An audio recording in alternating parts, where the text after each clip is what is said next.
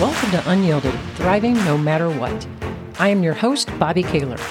Your life is your story to write, no one else's.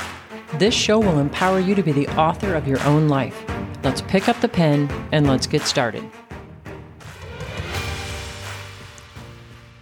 Hello, everyone. I am so glad that you are here. And hey, while you still probably have the phone in your hand, now is a great time to hit that subscribe or follow button so that you never miss an episode.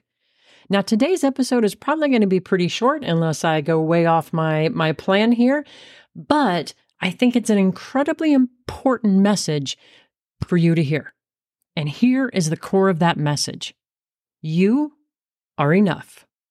You are not a problem to be solved or fixed. You are not deficient. You are whole.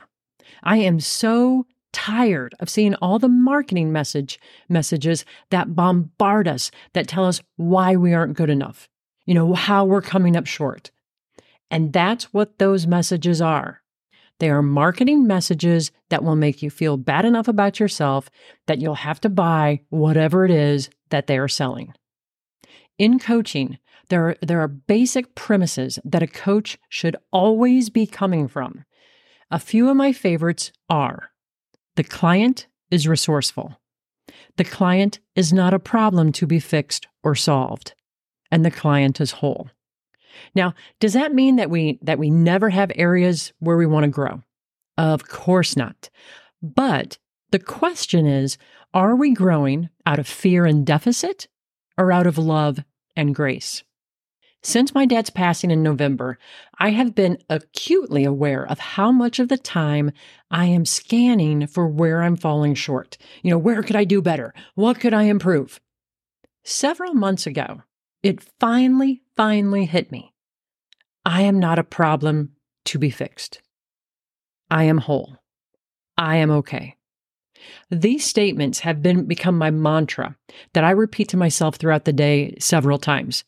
But the most important time of the day that I say these to myself is when I'm lying in bed in the morning before I before I get up. And I and I lie there for a few minutes and I let those words sink in. The other thing that I'm doing is that I'm observing myself when I have a thought about something that I want to work on or an area that I want to grow in. You know, is it coming from a deficit place, a fear-based place?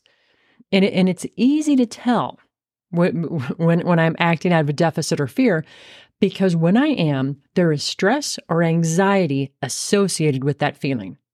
Now, by contrast, when I'm approaching growth from love and grace, there is a feeling of excitement and of energy. So when I observe that I'm coming from a fear and deficit uh, based place, I've started to question is this really an area that I want to grow in? Or is it somehow an external should?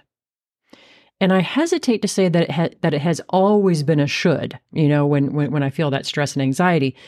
But as I'm sitting here thinking about it, I'm struggling to think of a single example where it hasn't been coming from an external place.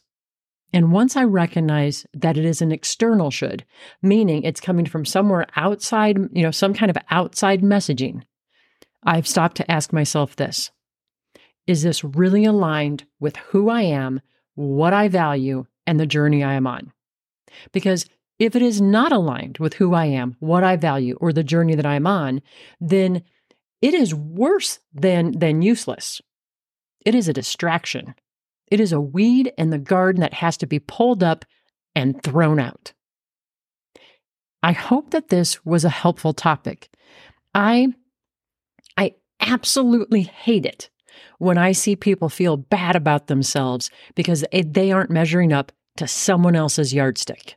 We have to come up with our own yardstick, and only you know that, right?